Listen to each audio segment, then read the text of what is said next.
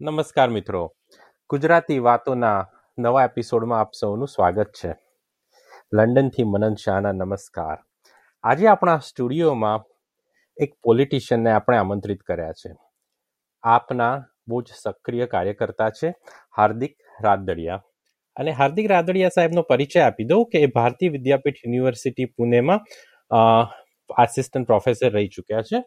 અને કરન્ટલી અત્યારે હાલમાં રાજકોટમાં વોર્ડના પ્રેસિડેન્ટ તરીકે કામ કરી રહ્યા છે. હાર્દિક સાહેબ તમારો ખૂબ ખૂબ સ્વાગત છે ગુજરાતી વાતોમાં.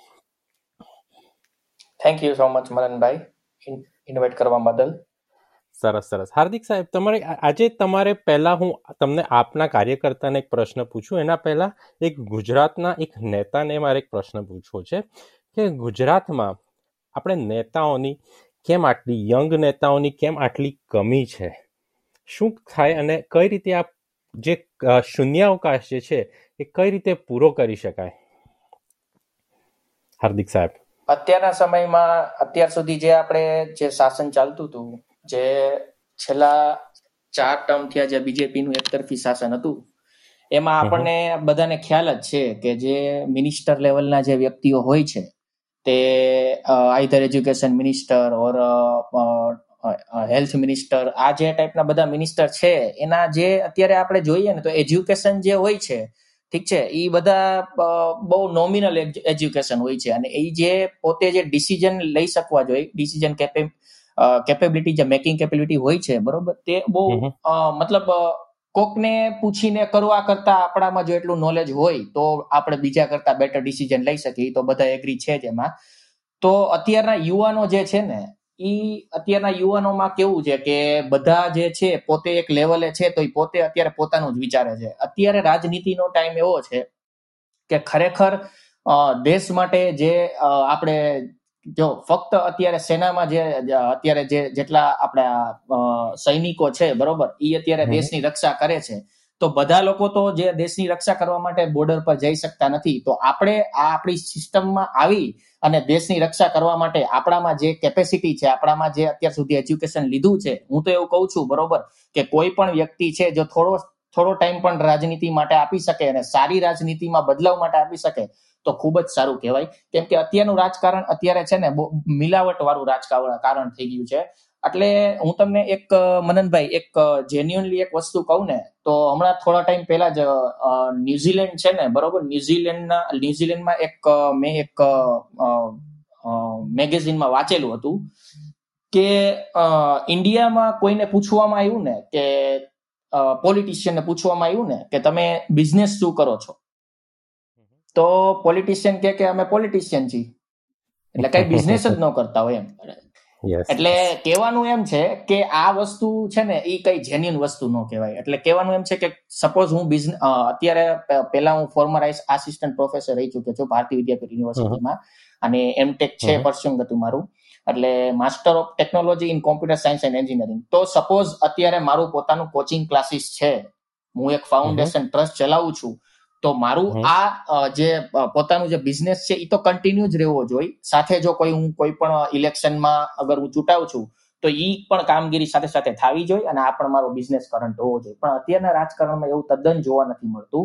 અત્યારે શું થાય છે કે જનરલી જે પબ્લિકના જે ટેક્સના પૈસા હોય છે એ ટેક્સના પૈસા બરોબર જે પબ્લિક સુધી પાછા પહોંચવા જોઈએ. બરોબર? એ પાછા નથી પહોંચતા અને બીજું થાય છે શું? તો કે એ જે પોલિટિશિયન અત્યારના છે એ પોતે મેં કીધું એ રીતે જોબ કરતા નથી બિઝનેસ કરતા નથી તો ફૂલ ટાઈમ પોલિટિક્સ કરે છે અને ખૂબ જ ગંદી રાજનીતિ કરે છે. તો તમે જે ક્વેશ્ચન પૂછેલો છે યુવાનો છે બરોબર? એ અવકાશને કેવી રીતે ભરી શકે? હું તો એમ કહું છું કે જે મારી જે જેમ જે કોઈ પણ ચાર્ટર્ડ એકાઉન્ટન્ટ હોઈ શકે એન્જિનિયરિંગ એન્જિનિયરિંગ સ્ટુડન્ટ્સ હોઈ શકે કોઈ પણ એજ્યુકેટેડ પીપલ છે હું તો કહું છું બરોબર? કે સારી રાજનીતિ માટે હવે જો લોકો આગળ નહીં આવે તો આપણે જે ઇન્ડિયા છે બરોબર? જે આપણે વેદોની સંસ્કૃતિનો દેશ કહેવાય છે બરોબર? એ આપણે પેલા જે નાઇન્ટીન ફોર્ટી સેવનની પેલા જે ગુલામીમાં જીવતા હતા એમ ધીમે ધીમે ધીમે ગુલામીમાં જીવવાનો પણ વારો આવી શકે એટલે ખૂબ જ જેન્યુન ક્વેશ્ચન હતો આપણો. આપનો જેન્યુન ક્વેશ્ચન હતો કે રાજનીતિમાં હવે યુવાનોએ ઝંપલાવવું જ પડશે.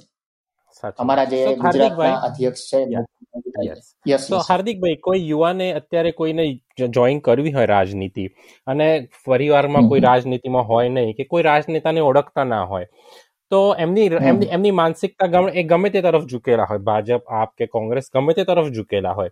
તો એમણે શરૂઆત કઈ રીતે કરી શકે? અત્યારે વસ્તુ એ છે કે કોઈ પણ તમને છે ને હું એક જસ્ટ એક્ઝામ્પલ જ આપું. એટલે તમને છે ને ઓટોમેટિક અંદાજ આવી જશે. થોડા ટાઈમ પહેલા જ હું જોઈન થયો. હું એજ્યુકેટેડ છું એટલે હું કોઈ પણ વસ્તુ છે બરોબર એને બારીકાઈથી સ્ટડી કરું પછી જોઈન થાવ અમારા મિત્રોનું ગ્રુપ હતું. અમે આખું ગ્રુપ છે ને અમે વિચાર અમારું છે ને એક ટ્રસ્ટ ચાલે છે સેવાભાવી સંસ્થા છે અમારી યોદ્ધા ફાઉન્ડેશન એમાં હું વાઇસ પ્રેસિડેન્ટ છું યોદ્ધા ફાઉન્ડેશનમાં અને ગરીબ લોકોની સેવા કરીએ છીએ જેટલી થાય તેટલી. પાર્ટ ટાઈમ અમે આ રીતે જોબ કરીને જેટલી પણ ઇન્કમ છે એનો થોડોક સોર્સમાં આપણને જેટલી મળતી હોય એમાંથી થોડોક આપણો જે પર્સન્ટ છે એ આપણે ગરીબો માટે યુઝ કરીએ છીએ. આ રીતે અમારી સંસ્થા ચાલે છે. એટલે અમે થોડા ટાઈમ પહેલા જ આ લોકડાઉન પહેલા જ અમને વિચાર આવેલો હતો કે અમે રાજકારણમાં જઈને હવે સિસ્ટમમાં જવું પડશે. સિસ્ટમે સુધારી હશે ને તો સિસ્ટમમાં જવું પડશે. એટલા માટે અમે છે ને રાજકારણ જોઈન કરવાનું વિચારેલું હતું. એટલે પેલા શરૂઆતમાં બીજેપીમાં જવું કે કોંગ્રેસમાં જવું કે એવું અમે કાંઈ વિચાર્યું નહોતું. પણ અમે તો એજ્યુકેટેડ છીએ એટલે માઇક્રો લેવલ પ્લાનિંગથી ચાલીએ. એટલે અમે સૌથી પહેલા એવું વિચાર્યું કે આપણે આમ આદમી પાર્ટી છે એનું નામ અમે ખૂબ જ સાંભળેલું હતું. એટલે આમ આદમી પાર્ટીને ખરેખર આમ આદમી પાર્ટીએ કામ જ કરેલા છે કે પછી ફક્ત વાતોની અને પબ્લિસિટીની જ રાજનીતિ કરે છે એ ચેક કરવા માટે. અમે થોડા ટાઈમ પહેલા દિલ્હી ગયેલા હતા. દિલ્હી અમે વિઝિટ કરી. વિઝિટમાં અમે એજ્યુકેશન મિનિસ્ટર જે છે આપણા ઉપમુખ્યમંત્રી છે જે મનીષ સિસોદિયા સાહેબ. એક સામાન્ય માણસ કહેવાય. અમે ગુજરાતથી આવી છીએ. અમને તે ઓળખતા નથી. અમે તેની અપોઇન્ટમેન્ટ નથી લીધી. છતાં પણ અમારે તેની પાસેથી નોલેજ જોઈતું હતું તો અમને એની સાથે એક કલાક જેટલો ટાઈમ આપેલો. એની એની સાથે અમારી મિટિંગ થઈ. પછી એમને એજ્યુકેશન મિનિસ્ટ્રીમાં ફોન કોન્ટેક્ટ કરાવી. અને અમને પૂરેપૂરી જે બધી એની જે સ્કૂલિંગ સિસ્ટમ જે ગવર્મેન્ટ સ્કૂલ કેવી રીતે હોવી જોઈએ કેવી હોવી જોઈએ અને જે વાતો કરે છે કે ગવર્મેન્ટ સ્કૂલિંગ છે. એને અમે સુધારેલું છે. હેપીનેસ પ્રોગ્રામ અમે ઇન્ટ્રોડ્યુસ કર્યું છે. એની અમે સ્ટડી કર્યું. ત્યારબાદ અમને એમને મોહલ્લા ક્લિનિકની વિઝિટ કરાવી. પછી અમે આટલું જોઈએ ખાલી વિશ્વાસ નથી કર્યું. પછી અમે દિલ્હીમાં લોકોને પૂછતા પણ હતા કે ખરેખર કેજરીવાલ સરકાર કામ કરે છે કે નહીં. બધાએ એમને વિશ્વાસ અપાયો કે ના કેજરીવાલ સરકાર હજી નેક્સ્ટ હવે બીજેપી છે એનું શાસન કેજરી દિલ્હીમાં તો આવી જ નહીં શકે કેજરીવાલ સરકાર એટલું સરસ કામ કરે છે. પછી અમને એવો વિશ્વાસ બેઠો કે આ ખરેખર એજ્યુકેટેડ લોકોની સરકાર છે આમાં એજ્યુકેટેડ લોકો છે અમારા જેવા યુવાનો છે એને હંડ્રેડ પર્સન્ટ જોઈન થવું જ જોઈએ. સાચી વાત છે. તમે એક રિટ્વીટ કર્યું છે સર. તમારો જવાબ બહુ જ સરસ હતો કે નાના માણસને બી એ સરસ રીતે મળે છે બહુ સારું કહેવાય. તમે એક રિટ્વીટ કર્યું હતું કે તમારે નેતાઓને સવાલ પૂછવો જોઈએ. તમારી અત્યારે આપની સરકાર અત્યારે સુરતમાં ઓપોઝિશન પાર્ટીમાં છે અને તમે આપનું જે લેવલ ઉપર જે તમે તમારા જે બી કેપેસિટીમાં કામ કરતા હો છો. તો હું તમને એક નાગરિક તરીકે પૂછવા માંગુ છું કે આપે સુરતમાં ઓપોઝિશનમાં રહીને શું સત્તા પાર્ટીને શું સવાલો પૂછ્યા અને તમે તમારા કાર્ય તમારા ક્ષેત્રમાં કયા કયા કામ કર્યા છે એ જો તમે લોકોને જણાવી શકો તો. અત્યારે છે ને ફિલહાલ હું તો રાજકોટથી બિલોંગ કરું છું અને સુરતમાં અમારી જે ટ્વેન્ટી સેવન સ્ટેટ્સ આવેલી છે ને બરોબર. તો હું તમને એક સાવ સામાન્ય ભાષામાં કહું ને કે કોંગ્રેસ જ્યારે વિપક્ષ તરીકે સંપૂર્ણ રીતે નિષ્ફળ નીવડેલો છે ને બધી મહાનગરપાલિકામાં, ત્યારે સુરતમાં માત્ર ટૂંકા ગાળામાં, બેથી અઢી મહિનાનું શાસન કહી શકાય, બરોબર? અત્યારે સત્તા પક્ષને એને એવી રીતે પકડીને રાખ્યો છે, બરોબર, કે એને હવે એને જે કામ છે ને, બરોબર એ કામ વ્યવસ્થિત રીતે કરવા પડે છે. હું તમને થોડાક દિવસ પહેલાનો જ દાખલો આપું. તમને બધાને ખ્યાલ જ હશે બરોબર? તમે થોડું ઘણું રિસર્ચ કરો છો તો તમને પણ ખ્યાલ હશે કે અત્યારે કોર્પોરેશનમાં કેવું હોય? કોર્પોરેશનમાં અઢારથી વીસ લાખ રૂપિયા પર યર એક કોર્પોરેટરને ગ્રાન્ટ મળતી હોય બરોબર?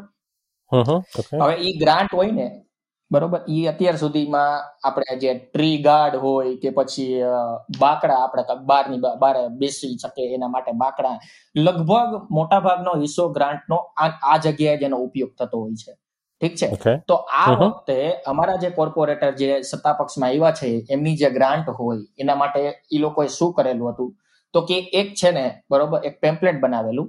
એમાં લોકોને ક્વેશ્ચન પૂછેલા હતા કે તમારી સોસાયટીમાં અમે જે ગ્રાન્ટ અમને ફાળવવામાં આવી છે એ અમારી ગ્રાન્ટ છે તમે કેશો અમે અહીંયા ઉપયોગ કરવા માટે તૈયાર છે અમે અમે આ જે ભાજપ વાળાએ જે ભૂલ કરેલી હતી કે બેન્ચ ને બાકડા બનાવી અને ટ્રી ગાર્ડ મૂકી અમારે અમારી ગ્રાન્ટી કઈ ખર્ચ નથી કરવી.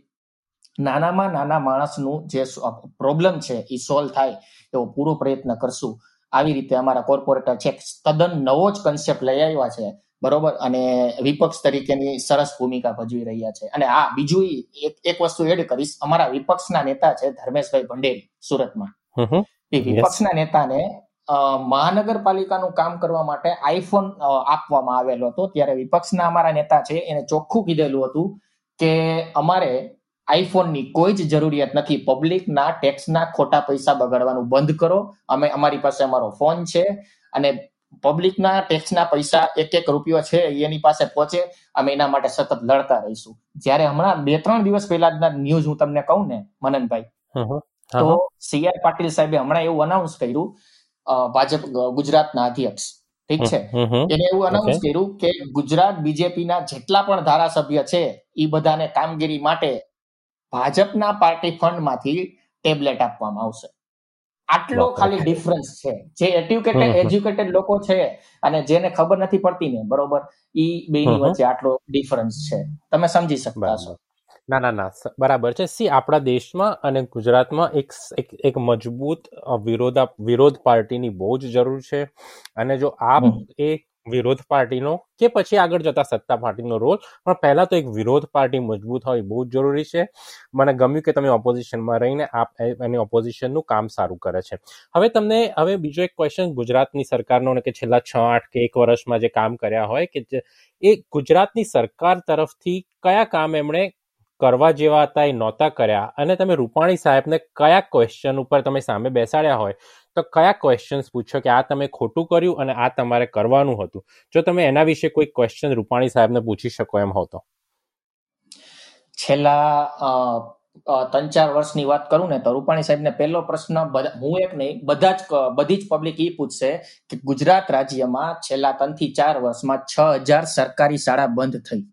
એનો જવાબ સરકારી શાળા શું કામ બંધ થઈ? સરકારી શાળા બંધ થવાનું કોઈ હોય જ નહીં. ઈ આપ ઈ કદાચ એમ કહે બરોબર કે સરકારી શાળામાં એડમિશન નહોતા થતા. તો એટલા માટે બંધ થઈ. તો એને પેલા એનું મનોમંથનની જરૂર છે કે એ સરકારી શાળામાં એડમિશન શા માટે નતા થતા. બરોબર? દિલ્હીમાં એક બિલ્ડરનો છોકરો હોય કે નાનામાં નાના ગરીબનો છોકરો હોય બરોબર? એ સરકારી શાળામાં ભણી શકે છે. જ્યારે આપણે ત્યાં એક મિડલ ક્લાસનો મિડલ ક્લાસ કે જેની ઇન્કમ નોમિનલ છે ક્યાંકથી કોઈ પાસેથી પૈસા ઉછીના લઈને પણ ફી ભરતા હોય પણ પ્રાઇવેટમાં જ બેસાડશે સરકારી શાળામાં કેમ નથી બેસાડતા? તો આ આ વસ્તુનો જયારે જવાબ ન મળતો હોય ને ત્યારે આ રૂપાણી સાહેબને સ્કૂલ બાબતે આત્મમંથન કરવાની જરૂર છે. બરાબર છે. હેલ્થ વિશે તમે કઈ કહી શકશો કે છેલ્લા છ આઠ મહિનામાં એમણે કંઈક કરવાનું હતું પણ જે કરી ના શક્યા?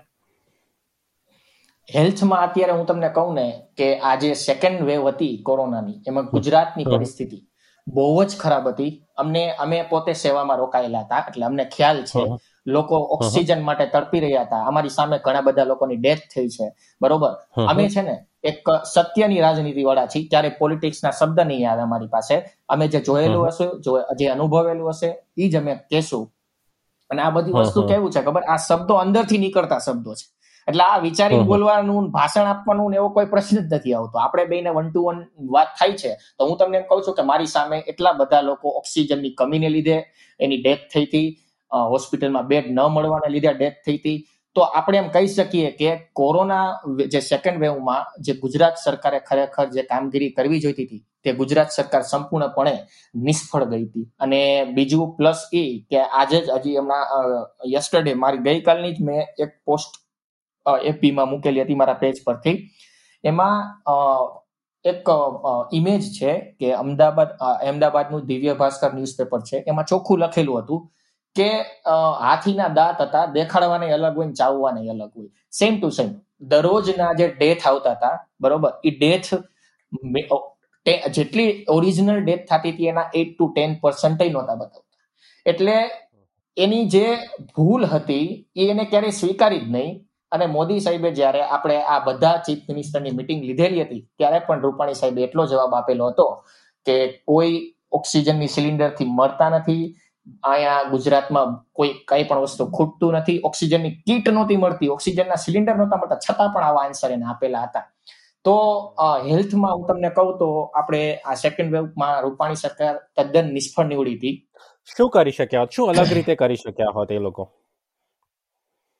તમારો ઓપિનિયન એમણે લીધો તો તમે શું આપી હોત? અત્યારે હવે મારું એવું માનવું છે કે રાહુલ ગાંધીજી અને અરવિંદ કેજરીવાલજી એ બે જયારે આપણે જ્યાં ફર્સ્ટ વેવ પૂરી થઈ હતી ને કોરોનાની બરોબર? ત્યારે એને અગાઉથી કીધેલું હતું કે સેકન્ડ વેવ આવશે કન્ફર્મ આવશે.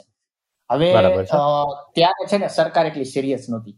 ત્યારે એ આપણે ઇલેક્શન હતા ગુજરાતના મ્યુનિસિપાલિટીના અને બીજા ઘણા બધા ઇલેક્શન હતા બધી જગ્યાએ. તો એ ઇલેક્શનમાં બીજી હતી બંગાળમાં હતો બરોબર? તો ઇલેક્શનમાં બીજી હતા. તો ખબર જ હતી કે સેકન્ડ વેવ આવવાની જ છે છતાં પણ એને આ ઇલેક્શન એનાથી આમ પોસ્ટપોન નહોતા થતા બરોબર? અને જે ઇલેક્શનમાં જેટલું ધ્યાન આપ્યું એટલું જો હેલ્થમાં ધ્યાન આપ્યું હોત બરોબર? બેડની આગળથી થોડીક વ્યવસ્થા કરી રાખી હોત ઓક્સિજન સિલિન્ડરની વ્યવસ્થા કરી રાખી હોત. તો મારા ખ્યાલ પ્રમાણે આ ડેથ જે રેશિયો અત્યારે જે ઓરિજિનલ ડેથ આવ્યા છે બરોબર? એના વીસ ટકા જ ડેથ થાત એટી પર્સન્ટ પીપલ સર્વાઈવ થઈ જાય બરાબર છે. જો મને સત્તા પાર્ટીમાં કોઈક કોઈક કોઈક લીડર જોડે જો મને વાત કરવાનો મોકો મળશે તો હું આ સવાલો જરૂર એમની જોડે ઉઠાઈશ તમારે તમે ખેડૂતોના ક્વેશ્ચન્સ વિશે હું તમારા ફેસબુકમાં ફોલો કરતો હોઉં છું. કે ખેડૂતોના તમે ઘણા બધા ઇસ્યુઝ તમે તમે આગળ મૂકતા હો છો. તો જે જે છેલ્લા વર્ષ પહેલા કે જ્યારે ખેડૂતોના જે ત્રણ કાયદા નવા આવ્યા છે એના વિશે તમારું શું માનવું છે? એ ખોટા છે અને ખોટા છે એમ તમે માનો છો? તો કેમ એ ખોટા છે? એટલે એક્ઝેક્ટલી ખોટા ન કહી શકાય. કેમ કે અમુક વસ્તુ એવી છે કે જો ખેડૂતોને એની વસ્તુ જો અમુક કેવી વસ્તુ અમુક પ્રેક્ટિકલ વસ્તુ હોય એ જ્યારે લાગુ પાડવામાં આવે પછી ખબર પડે કે હા આટલાના એડવાન્ટેજ છે આટલાના ડ્રોબેક છે. અમુક વસ્તુ એવી હોય કે જ્યારે એ લાગુ થાય પછી જ ખબર પડે. તો અત્યારે ગવર્મેન્ટનું કેવું એવું છે કે અમે કઈ છીએ તમે આ લાગુ પાડી દો બરોબર? ખેડૂતને વાંધો આવશે નહીં. ગવર્મેન્ટનું કેવું એવું છે બરોબર? તો જ્યારે ડિમોનેટાઇઝેશન થયું ને ત્યારે ગવર્મેન્ટે એવું જ કીધું હતું કે ડિમોનેટાઇઝેશન થશે ને એટલે જે વિદેશમાં જે કાળું નાણું રહેલું છે એ બધું પાછું આવશે. કેમ કે જો અમુક વસ્તુ કેવી હોય ખબર? પ્રેક્ટિકલ હોય. એ જયારે થાય ને ત્યારે ખબર પડે કે કેટલા પર્સન્ટેજ છે એ સક્સેસ થયું છે ને કેટલું ફેલિયર થયું છે. તો ખેડૂતોનું કેવું એમ છે? કાયદા કાયદા કેમ ખોટા છે? અને આ જે એનો આટલો વિરોધ જે થઈ રહ્યો છે પંજાબ તરફથી એ કેટલો વ્યાજબી છે? એ પ્રેક્ટિકલ થશે પછી એની શું અસર થશે એ વસ્તુ સમજી શકો છો. પણ કઈ કોઈ પર્ટિક્યુલર કારણના લીધે એ ખોટો છે? તમને તમે ખેડૂતોના બહુ જ નજીકથી કામ કરતા હશો. તે ખેડૂતોનું શું કહેવું છે? કે કેમ આ કાયદો પાછો લેવો જોઈએ કે ના લેવો જોઈએ?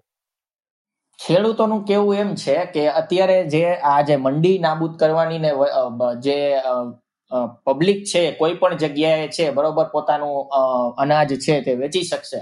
બરોબર?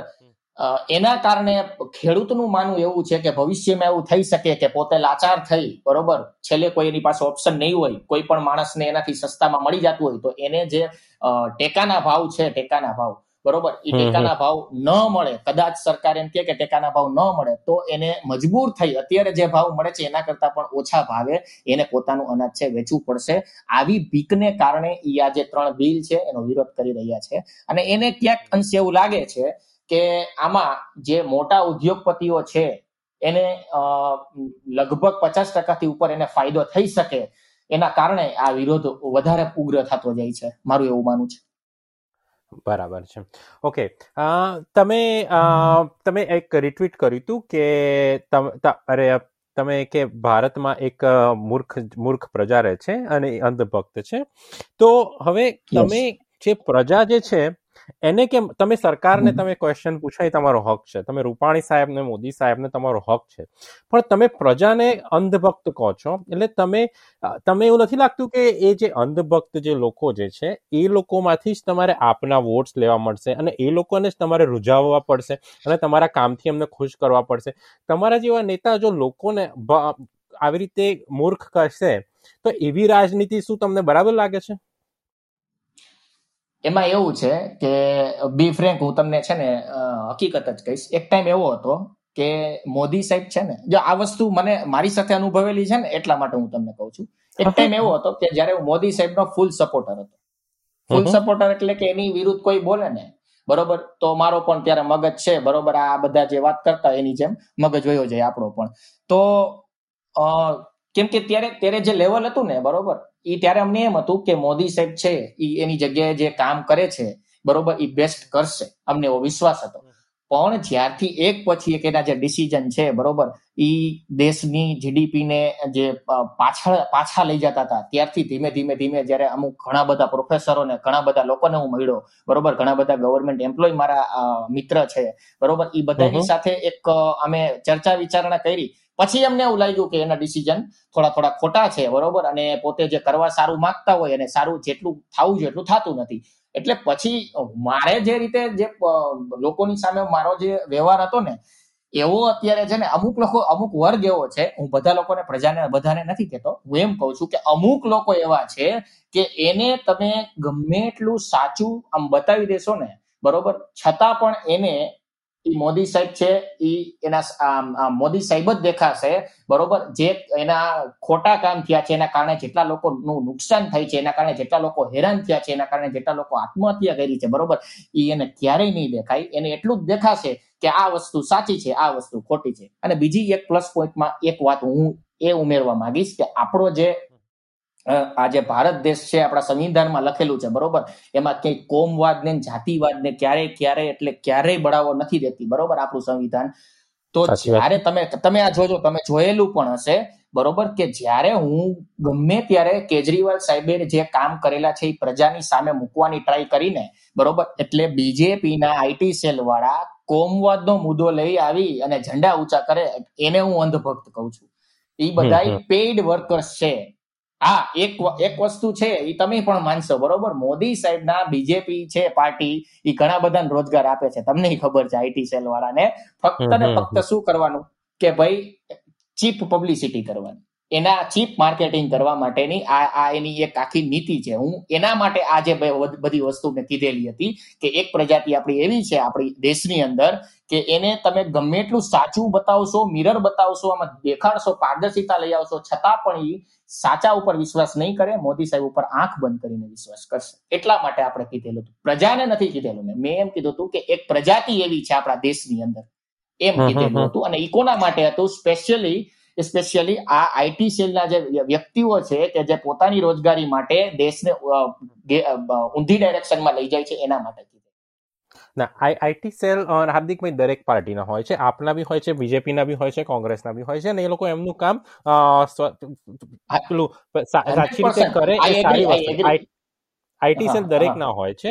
પણ તમે તમારી જે પોસ્ટમાં લખ્યું હતું અને મૂર્ત અંધભક્ત જે છે એ ફક્ત આઈટી સેલ વાળા નથી હોતા.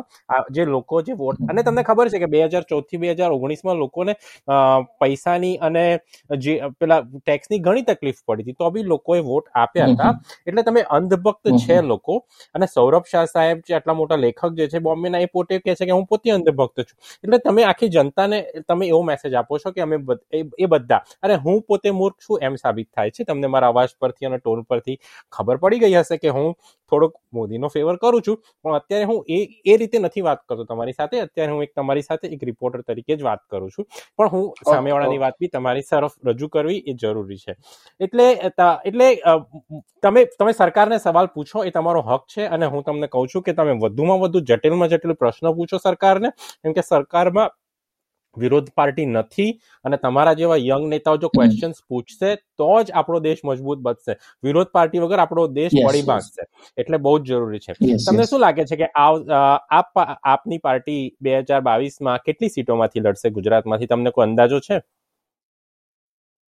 હા છેલ્લે જયારે હમણાં અમારે એક ખૂબ જ પ્રખ્યાત ચહેરો તમને ખબર જ હશે. આપણે વીટીવી ના એડિટર ઈશુદાનભાઈ ગઢવી આમ આદમી પાર્ટી છે એમાં જ્યારથી જોડાણા છે ત્યારે જયારે કેજરીવાલ સાહેબના હાથે જોડાણા ત્યારે કેજરીવાલ સાહેબે પ્રેસ કોન્ફરન્સમાં એવું અનાઉન્સ કરેલું હતું કે ગુજરાતમાં એકસો બ્યાસી એકસો બ્યાસી સીટ ઉપરથી આમ આદમી પાર્ટી છે ચુનાવ લડશે.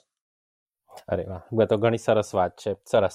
આપણે જ ગુજરાતના યંગ નેતાઓની વાત કરતા હોઈએ ત્યારે હાર્દિક પટેલ અલ્પેશ ઠાકોર અને જીવનેશ મેવાણીની વાત ના કરીએ તો સાચી નથી. તમે એ લોકોનું શું સ્થાન માનો છો અત્યારે અને એ લોકોનું શું ભવિષ્ય માનો છો ગુજરાતની રાજનીતિમાં?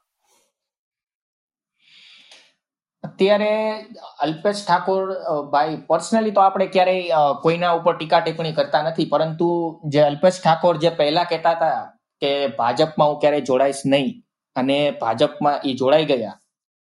હાર્દિક પટેલ પણ અમારા એક ટાઈમ એમ કહી શકાય કે અમારા આ પાટીદાર અનામત આંદોલનના એ જે હીરો હતા એના કારણે અત્યારે અત્યારે હું નો ડાઉટ હું એના તરફદારી એટલા માટે કરીશ કે એના કારણે જે વ્યક્તિ આરક્ષણથી જૂજતા હતા જે પાટીદાર વર્ગ હતો એને દસ ટકા ઈડબલ્યુએસ ને ખાલી પાટીદાર વર્ગને જ નહીં પણ જે ઇકોનોમિકલી વીકર સેક્શન છે બરોબર?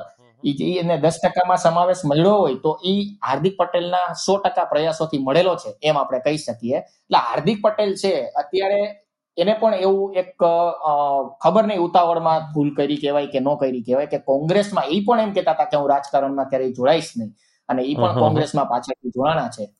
અત્યારે પણ હજી ખબર નહીં એનું આ કોંગ્રેસનું જે આગળ સફર છે ક્યાં સુધી જવાનું છે. પણ મને એવું લાગે છે કે જો એ કોંગ્રેસમાં સતત આ રીતે કાર્ય કરતા રહેશે એના કરતા બેટર એ છે કે એ આમ આદમી પાર્ટીમાં જો જોડાઈ જાય તો એનું ભવિષ્ય ઉજ્જવળ થઈ શકે. કેમ કે હવે અમને એવું લાગે છે કે ભાજપ છે બરોબર?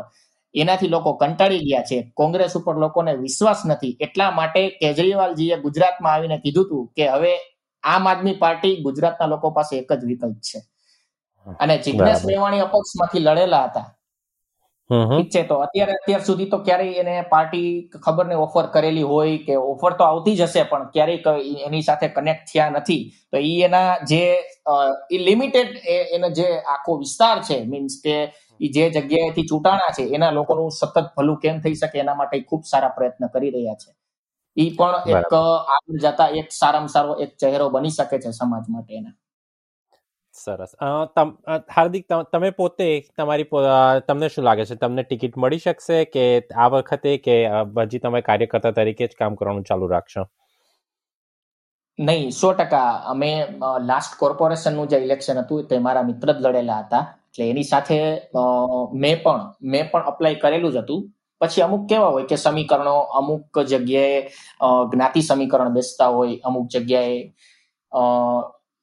અમુક કાસ્ટને આપણે અલાવ ન કરી શકતા હોય. એટલે નેક્સ્ટ ટાઈમ જ્યારે વિધાનસભા તો હજી થોડુંક વિધાનસભામાં તો જોઈએ કોણ કઈ કેવા, કઈ ટાઈપના કેન્ડિડેટ આવે છે. પણ હંડ્રેડ પર્સન્ટ નેક્સ્ટ નેક્સ્ટ કોર્પોરેશનમાં આઈ થિંક ઇલેક્શન લડવાના ચાન્સ મને મળી શકે છે. અને એના માટે હું સતત પૂરતો પૂરતો પ્રયત્ન કરીશ લોકોની સેવાનો કરવાનો મોકો મળશે તો હંડ્રેડ પર્સન્ટ હું ચૂંટણી પણ લડીશ અને જીતવાનો પણ પૂરેપૂરો પ્રયાસ કરીશ. જાતિ અને એના પર તમે કીધું કે એના પર ટિકિટો મળે છે એ શું એ યોગ્ય છે કે જાતિના નામ ઉપર હજી આપણે ટિકિટો નથી નથી નથી પણ પણ લોકો છે ને લોકો લોકો જ્યાં સુધી સ્વીકારવાનું બંધ નહીં કરે મીન્સ કે જ્યાં સુધી લોકો જાતિની દ્રષ્ટિએ જોશે ને ત્યાં સુધી કોઈ પણ પર્ટિક્યુલર પાર્ટીએ જાતિના રાજકારણને દૂર કરવું હજી સુધી મને સંભવ લાગતું નથી. ત્યાં સુધી કોઈ પણ પાર્ટીએ મજબૂર થઈને એ જાતિના ને ટિકિટ આપવી જ પડશે ને જ્યાં સુધી લોકો નહીં સ્વીકારે ત્યાં સુધી શું થશે? કેમ કે પાર્ટીને પણ એની સીટની એક સીટ આવે એની એ વધારે ઇમ્પોર્ટન્સ હોય. જ્યાં સુધી લોકોમાં અવેરનેસ નહીં આવે હા લોકોમાં જ્યાં સુધી અવેરનેસ નહીં આવે ત્યાં સુધી આ તકલીફ રહેશે. અમે પૂરેપૂરો પ્રયાસ કરીએ છીએ લોકોને જાગૃત કરવા માટેનો. બરાબર છે. અને તમારા આપના નેતા ગોપાલ ઇટાલિયા ગુજરાતના પ્રમુખ છે મારા મારા સ્ટડી પ્રમાણે. એમના વિશે કંઈક જણાવી શકશો? અને આપણે ટૂંકમાં બસ આ છેલ્લા ક્વેશ્ચન પતાવીને આપણે પ્રૂવ કરીએ છીએ. આપણો સમય લાંબો થઈ ગયો છે. પણ જો તમે એક બે શોર્ટ ક્વેશ્ચન આન્સર આપ્યો ગોપાલ ઇટાલિયા સાહેબ ગુજરાતનો ચહેરો કોણ હશે? ગોપાલ ઇટાલિયા સાહેબ કે બીજું કોઈ? અત્યારે તો મુખ્યમંત્રીનો ચહેરો કોણ હશે તે ન કહી શકાય. પબ્લિક જે પબ્લિક અને પાર્ટીના લોકો જે ચાહતા હશે તે આપણે એનો જ આદેશ માનવો પડશે. પરંતુ ગોપાલભાઈ ઇટાલિયાને હું એટલી વાર મળેલો છું અને જેટલી વાર તમે એને મળો તો ઈ એની સાથે થોડી વાર વાતચીત કરવાથી પણ આપણી આપણી અંદર એક નવી ઊર્જા આવી જાય. અને ખરેખર આપણે જો બે કલાક કામ કરતા હોય પાર્ટી માટે તો પાંચ કલાક કામ કરવાની ઈચ્છા થઈ જાય એવો એક બાહોશ ચહેરો છે ગુજરાતનો યુવાન ચહેરો છે. અને જો પબ્લિક એમ કહેશે કે ગોપાલભાઈ છે તે મુખ્યમંત્રીના પદના દાવેદાર આમ આદમી પાર્ટી વતી હોવા જોઈએ. તો મને પણ ખૂબ ખુશી થશે કેમ કે તે બહુ જ ખૂબ જ સારી રીતે નિભાવી શકાશે. તમારો જે પ્રશ્ન છે તે હોઈ શકે કે નહીં. તો હોઈ શકે પબ્લિક કહેશે તો લડશે. મુખ્યમંત્રીના દાવેદાર પણ થશે. લડવાના તો છે જ તે ઇલેક્શન એ તો પોતે પણ ઇન્ટરવ્યુમાં કીધેલું છે. પછી ગોપાલભાઈ હોય ઈસુદાનભાઈ હોય કે કોઈ પણ બીજા હોય એ આગળ પાર્ટી નક્કી કરશે. પણ એ એનર્જી પૂરેપૂરી એનર્જી વાળો ચહેરો છે અને એને જોઈને ઘણા બધા યુવાનોમાં પણ અમારું આખું ગ્રુપ છે એવી રીતે બધી જગ્યાના યુવાનોમાં પણ એક નવી ઊર્જા આવી જાય છે. Thank you so much Hardik સાહેબ. તમે તમારો સમય આપ્યો. જતાં પહેલાં જો કોઈ રાજકોટમાં રહેતું હોય અને તમારો કોન્ટેક્ટ કઈ રીતે કરવો હોય, જો એને આપમાં જોડાવ હોય, તો પ્લીઝ એના વિશે ઇન્ફોર્મેશન આપી દેજો. અને બીજું છેલ્લી એક લાઈન આપી દેશો કે કોઈ નેક્સ્ટ ઇલેક્શનમાં લોકોએ ભાજપને નહીં, પણ આમ આદમી પાર્ટીને કેમ વોટ આપવો જોઈએ? આટલી વાત કરીને આપણે સમાપ્ત કરીશું.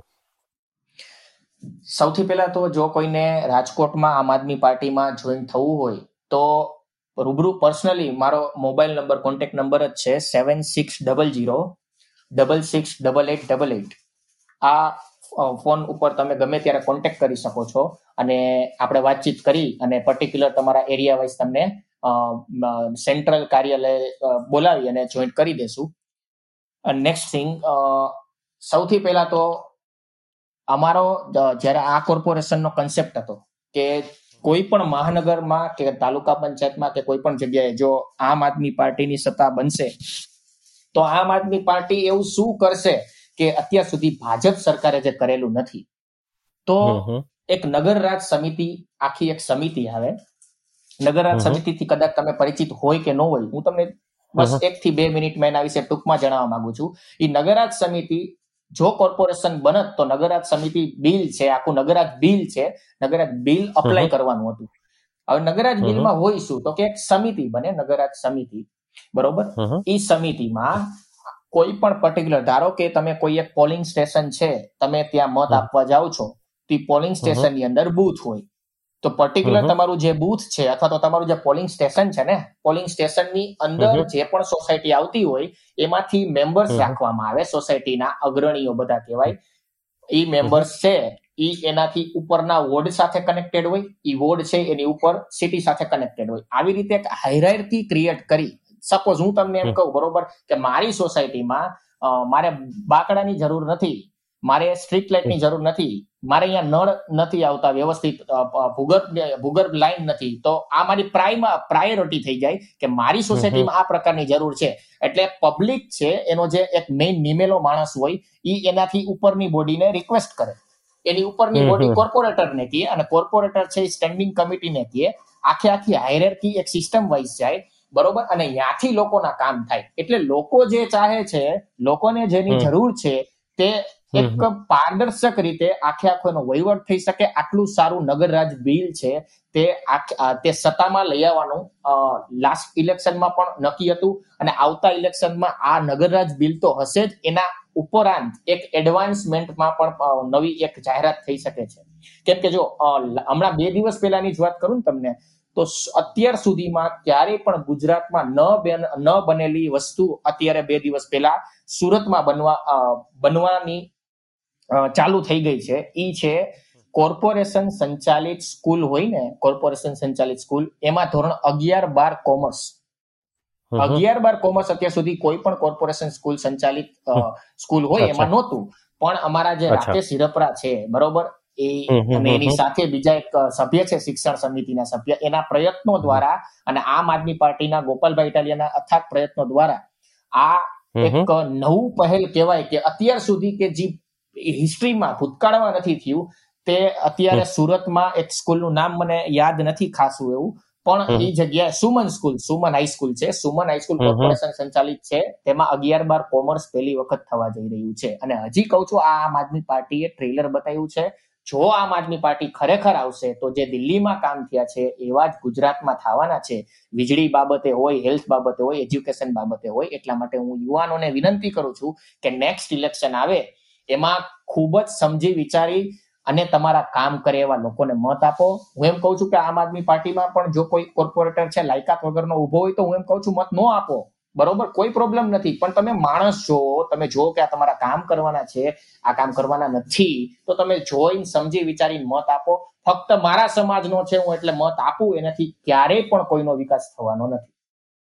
Thank you so much Hardik સાહેબ. તમે તમારો સમય આપ્યો અને તમે આટલી સરસ અમારી જોડે ખુલીને વાત કરી. તમારે ખૂબ ખૂબ આભાર તમારો. Thank you so much thank you Hardik thank you thank you Mananbhai thanks a lot Mananbhai